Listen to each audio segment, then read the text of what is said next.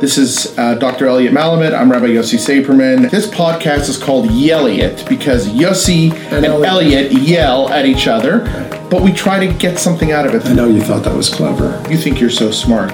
Just because you have a PhD, And you're a rabbi, so what? so they are very holy. You think we know everything? You have a beard. Maybe our viewers have something to share with us. We did a great podcast about the Torah reading on Yom Kippur. It is not what you think.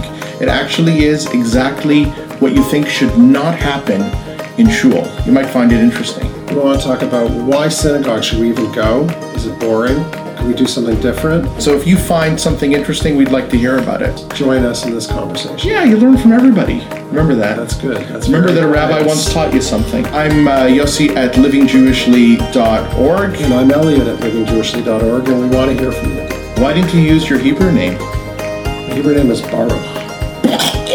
Okay. I understand now.